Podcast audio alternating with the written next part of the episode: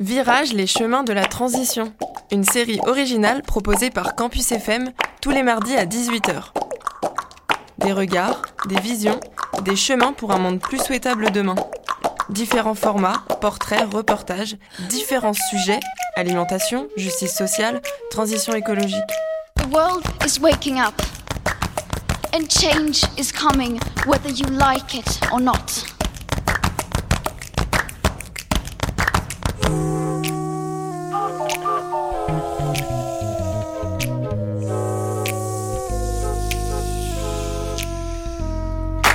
Bonjour à toutes et à tous, merci d'écouter euh, Virage les chemins de la transition.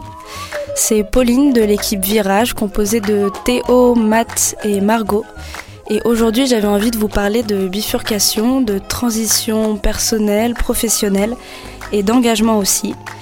Et pour ce faire, je crois que j'ai trouvé l'intervenante euh, idéale, Mathilde François, que j'ai rencontrée lors d'une euh, conférence qui s'appelle Femmes d'avenir et qui a fait euh, beaucoup de, choses autour du militantisme et de, l'engagement.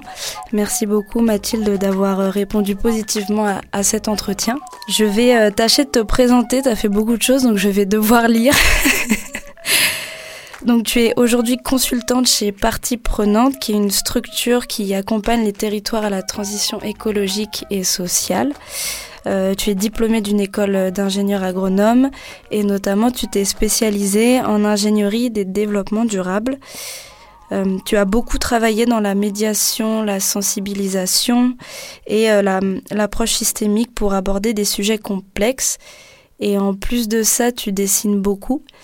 tu es militante chez Alternatiba, qui est une association qui lutte pour les causes environnementales. Et tu es féministe. Merci beaucoup euh, Mathilde d'être là. Bravo, merci Pauline pour la description. La première question, elle vient tout simplement de des articles que j'ai lus et que tu as écrits pour Mediapart au sujet de ce qu'on appelle la bifurcation.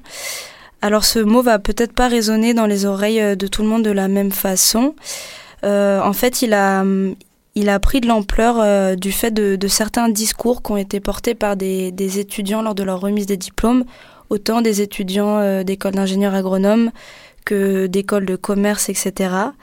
Et euh, ces étudiants-là, lorsqu'ils ont reçu leur diplôme, ils ont indiqué ne pas vouloir suivre le chemin qui leur était, entre guillemets, tout défini, et notamment refusaient de travailler et de participer aux activités d'entreprise qui euh, ont des ravages, euh, enfin qui ont des impacts environnementaux et sociaux forts.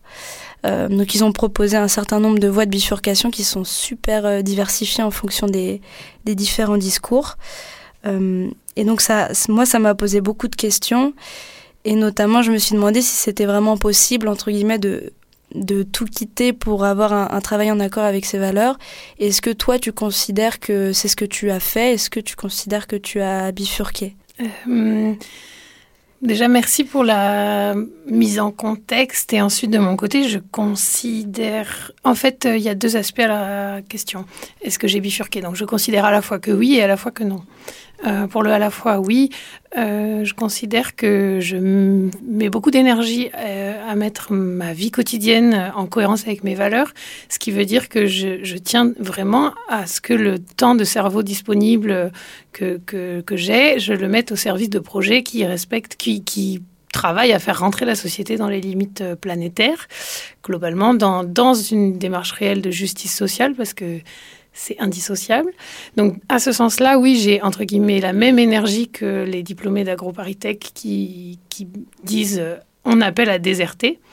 Et euh, d'un autre côté, je ne considère pas que j'ai bifurqué au sens où je ne me suis pas extraite de la entre guillemets de la société mais en fait on ne peut pas pas s'extraire réellement on peut pas on peut pas ne pas être au sein du système, je veux dire, à part euh, partir sur la Lune, ou vraiment être en... L'image qu'on a quand on parle de s'extraire ou de bifurquer ou de tout quitter, c'est une forme d'autonomie énergétique alimentaire. Mm. En tout cas, moi qui suis agro comme toi, Pauline, mm-hmm. j'ai spontanément cette idée de dire, bah, je serai une vraie bifurqueuse le jour où j'aurai euh, une ferme euh, avec des abeilles, des, une certaine autonomie de maraîchage, avec euh, plein de trucs low-tech qui font que je suis autonome en énergie, euh, etc. Mais Euh, je pense pas pour autant que ce soit la seule manière, entre guillemets, de, de participer à remettre la société dans, dans, dans, les limites planétaires et de la transformer telle qu'elle doit l'être. Et je pense qu'il y a des manières de bifurquer qui peuvent être très, très à la fois puissantes à vivre et à la fois transformatrices et qui se passent justement au sein des maillages de l'organisation du travail telle qu'elle est aujourd'hui. Et du coup, je me doute que tu as, du fait de ton parcours professionnel et aussi personnel, via tes connaissances, tu as beaucoup de profils de gens qui ont bifurqué en, tête. De tes articles dans, Mediapart, j'ai aussi vu que tu les as pas mal euh, interviewés, ou en tout cas, tu as fait en sorte de récupérer leurs ressentis par rapport à beaucoup de choses. Et euh, c'est assez surprenant parce que euh, il y, a certaines personnes qui, qui sont restées dans une entreprise et qui ont attendu, entre guillemets, de monter pour avoir du poids et ensuite essayer de faire changer les choses et à ceux qui se sont mis, par exemple, tout de suite dans une association très très engagée, mais du coup qui se retrouvent dans un état d'esprit où tu n'as plus le temps de faire autre chose que ton travail. Et donc, euh, derrière, euh, pour toi subvenir à tes besoins, tu es obligé un peu de rentrer dans la société consumériste parce qu'il te faut aussi d'un coup tout rapidement.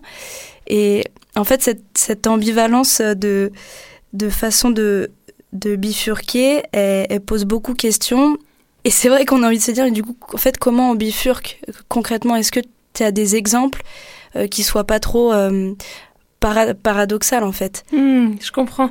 C'est intéressant euh, que tu décrives les endroits de contradiction qu'on peut expérimenter dans ce chemin euh, qui consiste à se battre pour transformer le système tout en étant à l'intérieur. Par définition, euh, il faut accueillir les ambivalences et les contradictions parce que je pense que c'est impossible d'en être complètement défait et surtout se torturer en permanence pour euh, enfin, se torturer pour éradiquer toutes les contradictions, à mon avis, c'est une, perte d'énergie et une grande source de souffrance. Après, utiliser ces contradictions et les réinterroger régulièrement pour s'en faire une boussole, pour se dire vers où je vais, là, là je trouve ça pertinent. Euh, donc, j'aime bien, j'aime bien le fait que tu poses la question dans ce, dans ce sens. Euh, donc de mon côté, pour rédiger les articles, les deux articles de Mediapart, donc le premier c'est bifurquer, c'est tous les jours à refaire et ça s'apprend. Et le second, c'est euh, bifurquer, certes, mais vers où aller pour travailler réellement à la décroissance. Euh, pour le second, j'ai réuni avec un, un collègue, j'ai réuni un groupe d'anciens de la formation que j'ai que j'ai suivie. Donc la dernière année de mon école d'ingé est une formation d'un an qui est ouverte aussi à des gens en reprise d'études. Donc pour moi, là, on a des réels bifurqueurs entre guillemets au sens, euh, on a vraiment des gens qui ont vécu une rupture dans leur euh, trajectoire, parce que c'est ça l'idée de bifurcation, c'est l'idée d'un virage. Mmh. Donc ils avaient, il y a beaucoup de gens qui, euh, comme on est à Toulouse, avaient une trajectoire assez rectiligne dans le sens euh, aéronautiquement rectiligne. on est à Toulouse, Et voilà. Et, et, que c'est des personnes qui, parfois, à 40 ans, ont dit euh, Je lâche mon job euh, extrêmement bien payé à 5 000 euros par mois pour Airbus ou un sous-traitant et je, et je reprends une, une année de formation d'éco-ingénierie, donc ce que j'ai fait moi, je l'ai fait en, en fin d'études. Et, et, et, ensuite, et, ensuite, et ensuite quoi? Et donc, c'était ça qui m'intéressait. Donc, j'ai profité d'un rassemblement des anciens, parce que cette année, on est à la neuvième promotion. Ça fait bientôt dix ans que ça existe, cette formation. Et donc, j'ai profité d'un rassemblement d'anciens pour interroger les uns et les autres. Et puis, on était deux à proposer, euh, justement, avec un, ancien de la formation qui sort d'Airbus, euh, qui a quitté Airbus. On, était deux à proposer un atelier sur, euh, en fait, à quoi devrait ressembler notre vie professionnelle si elle mhm. était vraiment avec beaucoup d'exigences en accord avec nos valeurs? Donc, ce que tu disais au début, ou, comment on quitte le maximum d'incohérence. Et hum, ce qui était intéressant, c'est que le fait de se poser cette question-là en termes de quel serait le bon job, en fait, eh ben, assez vite, on a été obligé de réinterroger le cadre de vie. C'est-à-dire, on ne peut pas euh, se dire de 8h à 17h, euh, je bosse euh, pour remettre la société dans ses limites planétaires et le reste du temps euh, tranquille quoi. Donc on s'est dit en fait il y a deux trois aspects qui sont déjà à prendre en compte avant même de commencer à réfléchir au boulot, c'est de dire comment est-ce que moi j'organise ma décroissance personnelle, comment est-ce que je réduis mes besoins et comment est-ce que je réduis euh, ma consommation et mon mode de vie en termes de vitesse, en termes de, stimulation. Euh, de, de, sorte à avoir moins besoin justement de faire rentrer euh, des, des, quantités, des, quantités, d'argent exactement euh, qui sont liées à certains jobs, premièrement. Et ensuite, j'ai trouvé vraiment hyper intéressant parce que très très vite on a discuté de à quel point les jobs, les, en fait les, les actions le travail, parce que le travail, c'est, on, on, pense toujours au travail rémunéré, voire au travail salarié, mais non, le travail au sens mettre de l'énergie dans un axe euh, toujours le même jusqu'à ce que ça transforme le monde autour de soi, le travail, il, prend mille formes. Et il y a beaucoup de travail gratuit, qui n'est pas reconnu, qui n'est pas payé. Et donc, pour nous, il nous a semblé évident que la majeure partie du, travail euh, qui pourrait participer à faire rentrer la société dans les limites planétaires et à la transformer ainsi euh, n'est pas reconnu et n'est pas payé. Donc typiquement, on se disait, mais en fait, si je reprends un boulot euh, salarié temps plein, euh, justement, il témoignait, mon, collègue Aurélien, il disait, bah, je, vais, je vais me retrouver en fait à attendre le week-end et le week-end à, payer pour plus me divertir et potentiellement attendre les vacances pour pouvoir, je craque, prendre un avion et aller à Bali, quoi, mm. par en, quelque sorte une forme d'apnée due au travail. Et j'ai trouvé ça passionnant de dire, bah, la première des luttes, ce serait... reconnaître que prendre du temps chez soi pour cuisiner les légumes de la map, c'est du travail qui participe à la transition écologique.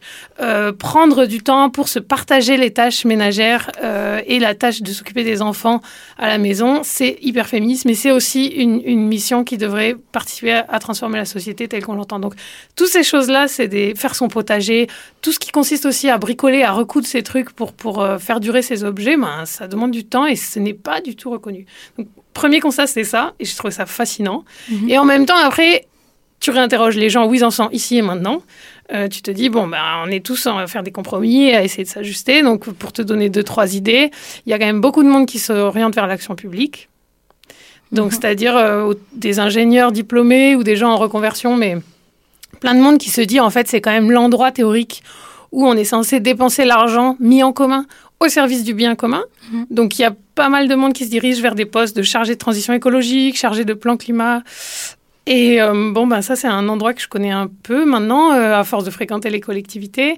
Et je pense que c'est un endroit à la fois génial et à la fois potentiellement très difficile à vivre parce qu'on on fait face à des injonctions très contradictoires. Mhm. C'est-à-dire que la transition écologique, c'est quelque chose de terriblement transversal. La bifurcation des organisations, c'est la, la c'est ça, la bifurcation des organisations, c'est terriblement transversal. Et donc, des fois, on est seul, on se retrouve seul. Euh, pour peu qu'on ait 25 ans et qu'on soit une jeune femme juste diplômée, très motivée, très écolo, seule dans, un, dans une aglo où il y a, il y a 200 personnes et, et, on est censé faire naître la transversalité. Et en fait, des fois, personne t'écoute ou bien on te dit, mais enfin, est-ce que tu as produit un PDF, euh, mais donc tu ne fais rien, alors que toi, tu as mis en lien des tas de gens pour faire des, des, des, émulsions de projets. Enfin, Donc, mhm. je pense que c'est un endroit qui est difficile. Et après, il y a d'autres endroits qui sont, comme tu décrivais, euh, les gens qui vont dans les assos. Euh, qui sont a priori hyper écolo. Et typiquement, là, l'autre, l'autre enjeu, c'est l'enjeu du burn-out. Le risque, c'est le burn-out. Mm. Donc, euh, le burn-out au sens où, euh, je peux donner un exemple d'une, bah, d'une, d'une amie qui était dans ma promo de, de l'ENSAT, donc l'école d'agronomie.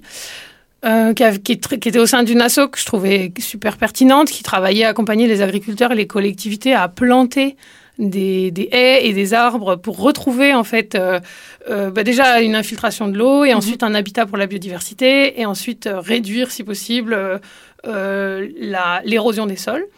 Et hum, donc tout ce dont on a besoin, on en a besoin. et donc, typiquement, ben, c'était une petite asso qui faisait un travail qui devrait être pris en charge par l'État, selon moi, qui était euh, complètement sous l'eau et qui, qui, se retrouvait avec les défauts qu'on connaît des assos, c'est-à-dire je devais chercher des financements en permanence, elle devait euh, euh, beaucoup plus rédiger des rapports pour chercher de l'argent que réellement faire le travail qu'elle devait faire.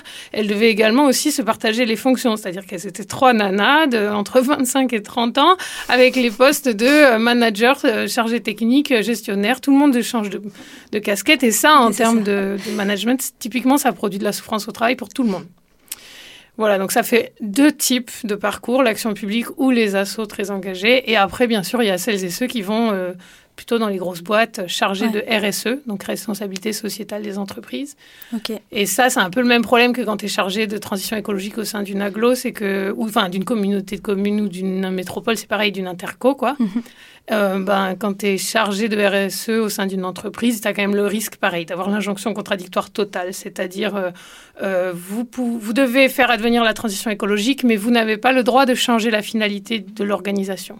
Donc, ça peut être une entreprise qui fait des pneus et qui dit, vous pouvez remplacer les gobelets en plastique par des tasses avec le nom de chacun Lors de dessus. nos événements. Voilà, mais vous ne pouvez pas réinterroger le fait qu'on fait des pneus.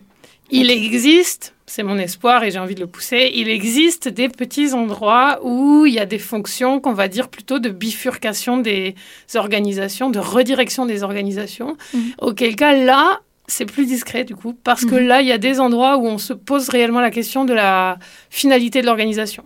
Et j'ai quelques exemples en tête euh, de témoignages euh, du master design pour l'Anthropocène, qui est mhm. un master très cousin du master euh, éco-ingénierie que moi j'ai fait, dans lequel le responsable pédagogique me racontait qu'il y a quand même des étudiants et étudiantes diplômés qui après sont dans des endroits où des grosses entreprises se posent la question de dire en fait, par exemple, ces entreprises automobiles en fait, se disent bon ben en fait réellement il faut qu'on arrête de croire qu'on va pouvoir continuer notre business as usual euh, juste en faisant des voitures électriques.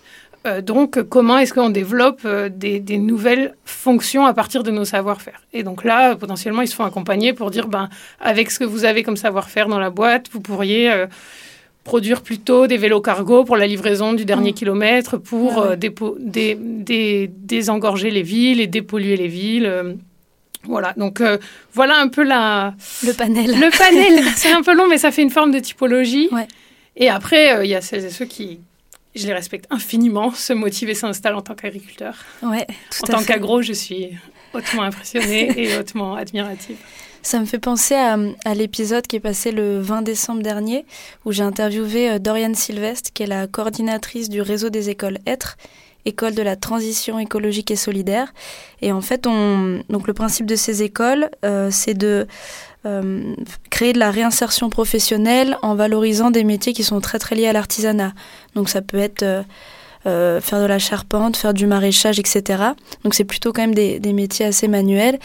Et avec elle, on a beaucoup parlé des métiers de demain, comme des métiers respectant ben, les limites planétaires. Et donc, moi, pareil, ça m'a fait poser pas mal de questions en me disant est-ce que demain, ça veut dire qu'on va, on va avoir certains métiers qui vont disparaître? Est-ce que à terme, il faudrait pas toutes et tous qu'on retourne à des métiers très très simples? Mais euh, voilà, c'est ce que je t'en avais parlé un peu en, préparation de, de l'interview, mais euh, est-ce que ce serait pas plus de sens que demain, quand on demande à quelqu'un, mais qu'est-ce que tu fais dans la vie? Au lieu de répondre, je suis euh, chargé de mission agroécologie, j'accompagne les agriculteurs, etc., etc., juste dire, bon bah, je fais de la lutherie, je suis boulangère, je suis plombier. Est-ce que demain, c'est pas en fait, c'est pas ça le, les, métiers de demain où tout le monde fait quelque chose de, très très simple finalement et apporte un élément qui est juste indispensable pour qu'on continue à, vivre à, minima? C'est intéressant comme euh, euh, question de se dire euh, quels sont les métiers cohérents avec la situation présente et donc la situation à venir qu'on se souhaite. Après, moi, c'est vrai que le débat, qu'est-ce qui serait idéal, il est à la fois intéressant et à la fois, je pense que j'ai envie de l'adosser à la discussion sur euh, comment est-ce qu'on le fait advenir Parce qu'en fait, la question de dire, euh, bon, quels sont les métiers qui permettraient à faire de, la, faire de la société française une société qui rentre dans les limites planétaires? Certes, il y aurait de l'artisanat, certes, il y aurait de la relocalisation. Typiquement, mm. aujourd'hui, on, est en manque de paracétamol parce qu'on a délocalisé euh, ces dernières années toutes nos productions de paracétamol et donc maintenant... Les, les, médecins reçoivent des circulaires qui leur disent ne prescrivez pas trop de paracétamol si vous pouvez ça c'est quand même chaud parce que c'est la base. Donc euh, oui, il y aurait de la relocalisation et oui, il y aurait euh, de, l'industrie et, de l'artisanat euh, plus et il y aurait moins, comme tu dis, de chargés d'accompagnement. En fait, j'entends ça comme étant le représentant des métiers serviciels. Quoi. Il y aurait moins de métiers de type serviciel qui parfois deviennent des bullshit jobs, hein, comme, comme, comme on dit, c'est-à-dire ces, ces, jobs qui qui n'ont de valeur d'existence que parce que euh, on accompagne quelqu'un qui accompagne quelqu'un qui accompagne quelqu'un et, parfois tu te demandes vraiment à quoi tu sers. Mm. Mais personnellement, la question que je pose, enfin que je me pose souvent, c'est est-ce que on va subir ou est-ce qu'on va choisir? Et ces transformations des corps de métier. Et pour le Mm. moment, on ne se donne pas du tout les moyens de, de planifier et de mettre en œuvre une transformation à la fois des filières et donc à la fois des, des, des, des, des corps de métier et donc à la fois des formations. Mm. Euh, tout est transformé à la marge. Je participe à, à la transformation, à l'écologisation, on appelle ça, des formations de l'INP à Toulouse. Ouais. Euh, je, je trouve ça euh, génial comme... euh, hum, comme élan collectif, néanmoins, pour le moment, ça reste. Enfin, on essaye que ce soit pas le cas. On essaye d'interroger les formations dans le fond, Mhm. mais en fait, euh, si on le fait sérieusement, les écoles d'ingénieurs, il faut les transformer. Il faut qu'on enseigne la rétro-ingénierie, c'est-à-dire il faut qu'on enseigne aux ingénieurs comment euh, fermer des choses inutiles et extrêmement responsables de bilan carbone énorme et extrêmement euh, euh, non fonctionnelles avec la société telle qu'elle peut être à l'avenir. Euh, donc, il faudrait qu'on enseigne, mettons, hein, si je continue sur ces écoles d'ingénieurs, il faudrait qu'on enseigne euh, énormément la question de, de l'impact des techniques sur la vie sociale et politique des gens. Il faudrait qu'on qu'on enseigne euh, globalement à à animer des temps, par exemple, au sein de Airbus, et ben, il faut, et ce serait chouette qu'ils s'assoient tous et toutes autour d'une table et qu'ils se disent, bon, ben, avec tous nos cerveaux, avec euh, nos, nos matières, nos Mhm. infrastructures, nos bâtiments tels qu'ils sont, avec nos réseaux, ben, qu'est-ce qu'on peut faire de nous autres? Qu'est-ce qu'on peut faire de nous pour, pour euh, euh, revenir dans une activité qui rentre dans les limites planétaires et, et planifier cette transformation? Mais ben, pour le moment, il n'y a pas d'élan réellement à la hauteur de ça. Il faudrait beaucoup d'investissements. Et si on prend un cas beaucoup plus concret qui est celui de la rénovation énergétique, il faudrait énormément investir pour euh, qu'il y ait des employés, des emplois et des employés euh, euh, adaptés à faire une réelle rénovation énergétique euh, globale et, et urgente en France. Donc, moi, je trouve qu'effectivement, il y a plein de pistes pour redessiner la carte des professions et des emplois euh, à venir, y compris la piste de réinterroger le travail et de faire un comment ça s'appelle encore et de faire un revenu de transition écologique, c'est-à-dire arrêter de, de se, enfin sortir de ces rapports à l'emploi qui sont euh, salariat, euh, Mhm. libéral, freelance, et, et, et de et de se donner les moyens en, en planifiant de faire une sorte de revenu global de, de fonction écologique, quoi. Et hum, ce qui permettrait peut-être de revaloriser toutes ces choses dont on parlait tout à l'heure, qui sont souvent pas reconnues, pas payées, et en Mm. plus souvent adossées sur les travaux euh, des femmes. hein. C'est-à-dire, euh, culturellement, c'est les femmes qui vont faire la cuisine, c'est les Mhm. femmes qui se prennent aujourd'hui l'espèce de responsabilité individuelle de faire en sorte que la famille soit écolo. Au sein d'une famille euh, nucléaire, hétérosexuelle, un peu classique, patriarcale, euh, ben, on se retrouve avec des femmes... qui, qui euh, vont avoir en tête ah oui il faut passer au vrac et puis il faut que j'anticipe il faut que je prenne les tupperwares ah il faut que je commande les huiles essentielles pour euh, machin enfin et donc ça de- redevient une charge mentale monstrueuse. Mm. Euh, bon ben ça c'est un risque ça nous pend au nez. Donc typiquement ça aussi c'est un aspect du travail à transformer.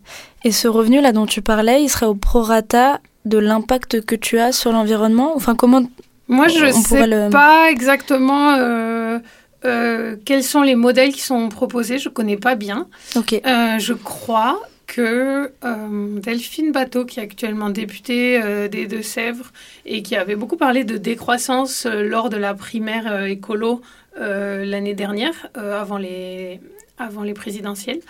Euh, je crois qu'elle, elle parlait de revenus euh, de transition écologique, qui n'est pas un revenu universel.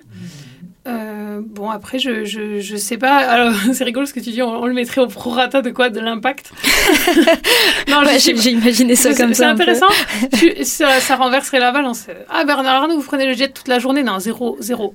5, euros le revenu écologique, là. Non, non, c'est. Je ne sais pas. Je ne sais pas, mais c'est. euh, de toute manière, moi, j'ai pas, j'ai- moi, j'ai pas d'outils.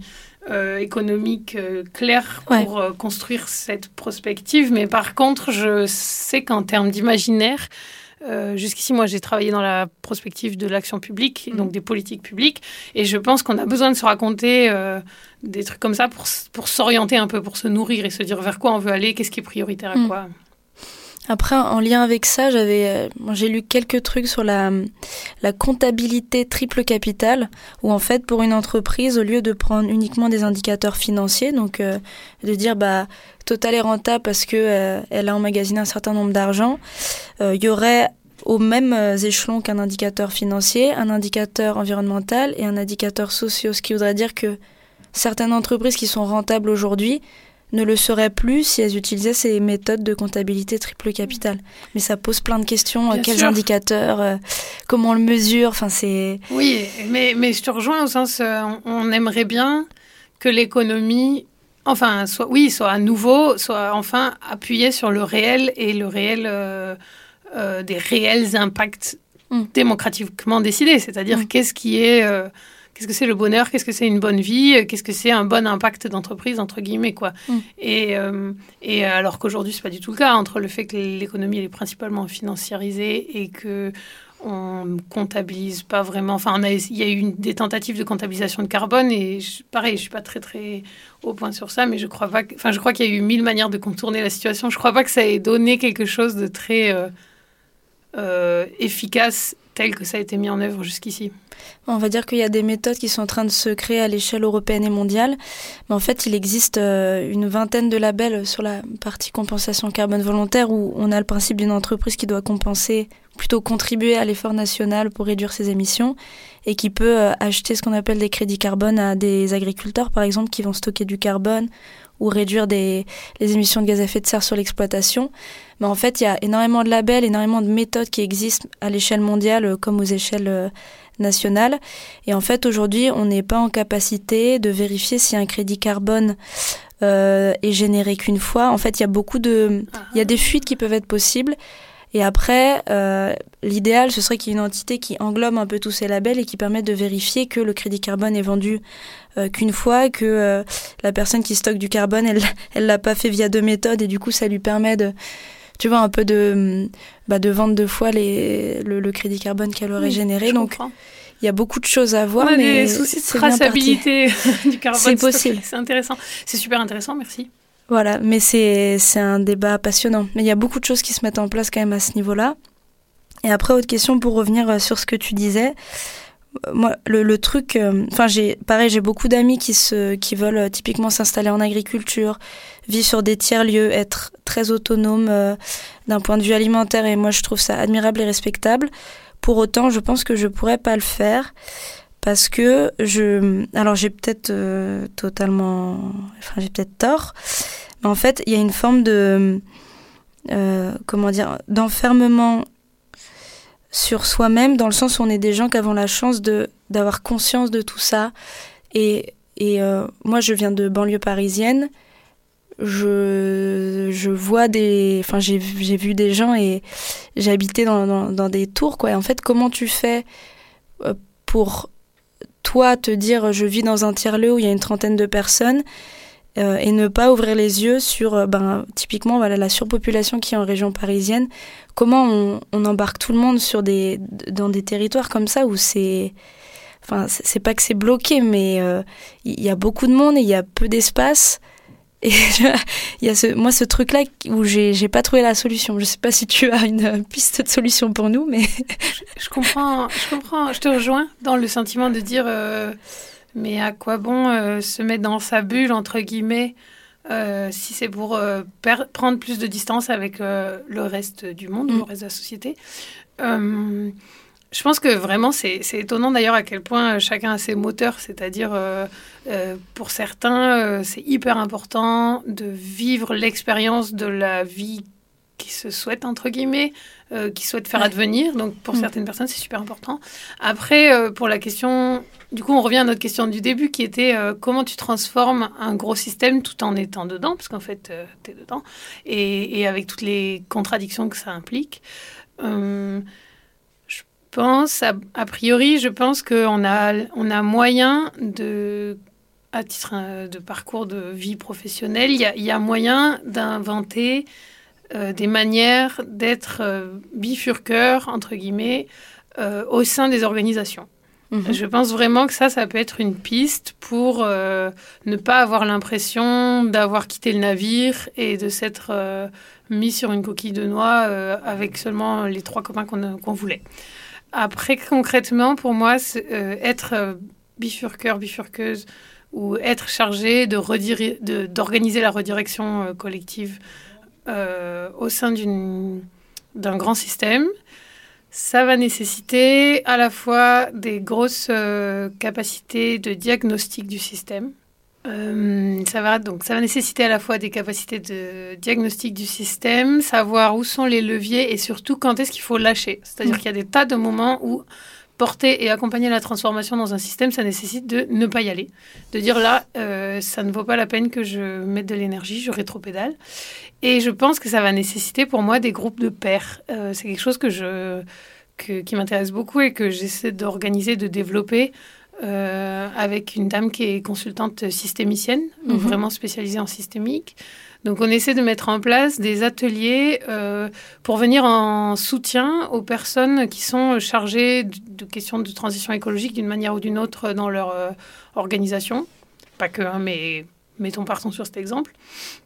Et donc c'est des temps d'analyse des pratiques. Alors l'analyse des pratiques, c'est quelque chose qui est euh, complètement transposer euh, des habitudes du monde psychiatrique ou du monde médical, c'est-à-dire les, les endroits où les professionnels ont déjà compris que c'était leur posture qui transformait, c'était leur, leur posture qui produisait du, du soin et, Mm. et de l'accompagnement, ben, ils mettent en place des temps réguliers de supervision et d'analyse des pratiques au sens, ils viennent avec un cas, une situation qu'ils ont vécue, et ils la décortiquent et ils la reformulent jusqu'à euh, reposer le problème euh, d'une autre manière, ce qui leur permet plus ou moins d'améliorer leur identification de leviers à activer et d'impact. Mhm. Euh, c'est exactement ce qu'on pense. Moi, je pense de je suis totalement convaincue qu'on a besoin de ce, de ce genre de temps-là, des temps euh, méta, au sens euh, où on euh, discute de- on, on prend de la hauteur, on discute de comment on discute, on, on- on met en débat les manières de, de construire la décision. Ça peut être à la fois, moi, je prends un temps pour prendre de la hauteur sur mon travail de chargé de transition écologique euh, euh, de telle agglomération. Mais Mhm. ça peut être aussi au sein d'un service, au sein d'une équipe de travail, on prend un temps méta, c'est-à-dire là où on, prend de la hauteur, on décide de comment on va décider. On, travaille sur comment on va travailler. C'est ça méta, c'est on s'arrête et euh, on se donne des moyens d'avancer de manière cohérente avec euh, les principes qu'on essaie de défendre. Quoi. Donc euh, si c'est une certaine forme d'inclusivité, une certaine forme d'horizontalité, une certaine forme d'éthique, voilà. Donc ça, c'est pour moi, c'est un chemin que je pense qu'on peut emprunter avec toutes celles et ceux qui veulent être chargés de la bifurcation, chargés de la redirection écologique au sein des organisations Ok. et qui se sentent seuls, souvent. Mathilde, j'ai une dernière question parce qu'en parlant de temps, le temps file pas mal. Euh, on parlait de comment on pourrait embarquer plus de monde, mais déjà comment, pour revenir un peu toi aussi à ton parcours, comment tu t'es embarqué toi-même en fait dans, cette transition-là? Est-ce que tu peux nous raconter un peu quelles ont été les, grandes étapes euh, de ton virage avant qu'on termine? Euh, moi, je dis souvent pour, ça que je suis pas trop parce que euh, j'ai grandi dans une famille euh, assez engagée écologiquement, euh, dans des formes de, militantisme plutôt orientées vers les associations ONG comme Médecins sans frontières ou Amnesty International. Mais donc c'était une ambiance qui, existait déjà dans mon entourage proche. Ensuite, ben, en fait, faire l'ENSAT, faire l'agro, l'école d'agro, c'est quand même un endroit où à Toulouse, on a une formation de base qui est assez écologique et j'ai Mm. des souvenirs d'avoir pris des, des claques de prise de conscience des impacts de l'alimentation euh, et puis même, enfin j'ai un peu honte encore, mais euh, juste d'avoir réalisé qu'il faut faire faire des veaux à une vache pour avoir du lait et que les vaches ne font pas du lait. Ça paraît évident, mais en fait, euh, j'ai réalisé que je ne me l'étais jamais formulé tel quel. Mm. Et, et donc, en fait, euh, prendre la mesure comme ça des impacts de nos consommations, principalement de viande, mais pas que, Mm. euh, ça a été vraiment un choc, à, quel- à tel point qu'on en a fait un court métrage avec euh, des copines de l'école d'agro. C'est un type, tout ce qui touche dans le magasin, il voit comment ça a été produit. Comment ça s'appelle déjà ce... il panique. Ça s'appelle crise. Attends, comment on a appelé ça? C'est trop long le titre, c'est crise consommaphobique. Voilà. Donc euh, le type, voilà, tout ce qui touche, il voit comment ça a été produit, il panique et il finit, euh, pas de surprise, mais tout nu dans la forêt, parce que même ses habits, il finit par voir comment ils ont été produits. En. Pour te dire, tu vois. Et ensuite, ben, ensuite j'ai pris une année de césure pour faire que de la BD, et là, je suis tombée dans les sciences humaines et sociales, en Mhm. lisant, en faisant des manifs. Et ça, ça m'a donné une deuxième couche à mon engagement, qui était beaucoup plus une couche des conséquences sociales et des injustices qui sont énormes et, et qui sont complètement... Les vulnérabilités économiques et sociales viennent complètement en résonance des vulnérabilités climatiques, ce qui forme les... La tour, il dit les classes euh, géosociales. Et donc, de manière de dire, euh, en fait, euh, comme tu disais, c'est les mêmes qui sont euh, potentiellement précaires, qui vont être hyper exposés à la fois à la pollution, à la fois aux problèmes de santé qui en découlent et à la fois euh, à des bâtiments non correctement isolés. Donc, ils vont mourir de chaud en été, mourir de froid en hiver, dépenser beaucoup plus d'argent pour se chauffer. Mm. Voilà, donc ça, c'était la deuxième couche, la couche beaucoup plus sociale. C'était en manif et en lisant de la enfin, des sciences humaines. Ok. Mais c'est un peu le, ce qu'on s'est dit là avec l'équipe Virage c'est que individuellement on n'aura jamais la, solution, ça restera toujours des, solutions collectives pour faire avancer les choses.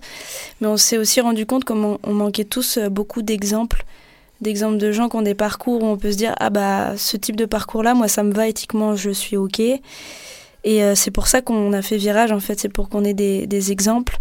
Euh, et on a fait en sorte aussi d'avoir des exemples qui touchent, on l'espère, toutes les catégories sociales avec autant de femmes que d'hommes qu'on interviewe.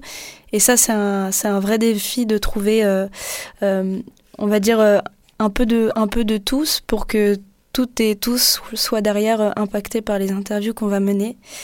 Je vais terminer sur ça. Merci beaucoup Mathilde d'avoir accepté. Et pour ceux qui nous écoutent, on vous retrouve la semaine prochaine à la même heure, donc mardi à 18h, avec Matt qui est encore en train de chercher son intervenant. Euh, sinon, vous pouvez nous retrouver sur nos réseaux. Donc, on est sur Facebook, Instagram et Twitter. Vous pouvez aussi nous faire des retours sur euh, ce que vous écoutez par mail avec le mail virage au pluriel tiré du 6 campusfm. Mailo, c'est M-A-I-L-O. Et ensuite, on est évidemment disponible sur les plateformes d'écoute pour les replays. Merci beaucoup et bonne soirée à tous et toutes.